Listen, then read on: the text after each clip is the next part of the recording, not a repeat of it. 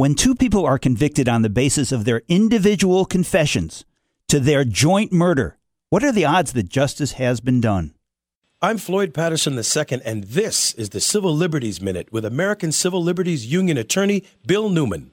In 1983, over 30 years ago, an 11 year old girl was brutally murdered in rural North Carolina, and Henry Lee McCollum and Leon Brown were convicted of the heinous crime.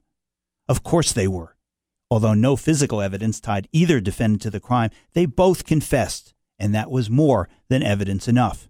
But both defendants, African American half brothers, are mentally disabled. After five hours of questioning, yelling, and threatening Mr. McCollum with no lawyer present, the cops got him to sign the confession to murder that they wrote.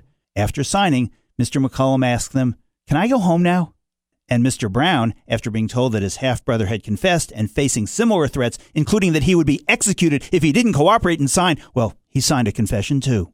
Now DNA evidence has exonerated both men. Those coerced but constitutionally permissible confessions, according to the cops and the courts, were false confessions.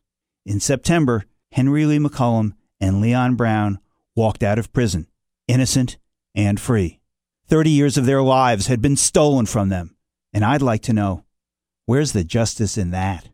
The Civil Liberties Minute is made possible by the American Civil Liberties Union because freedom can't defend itself.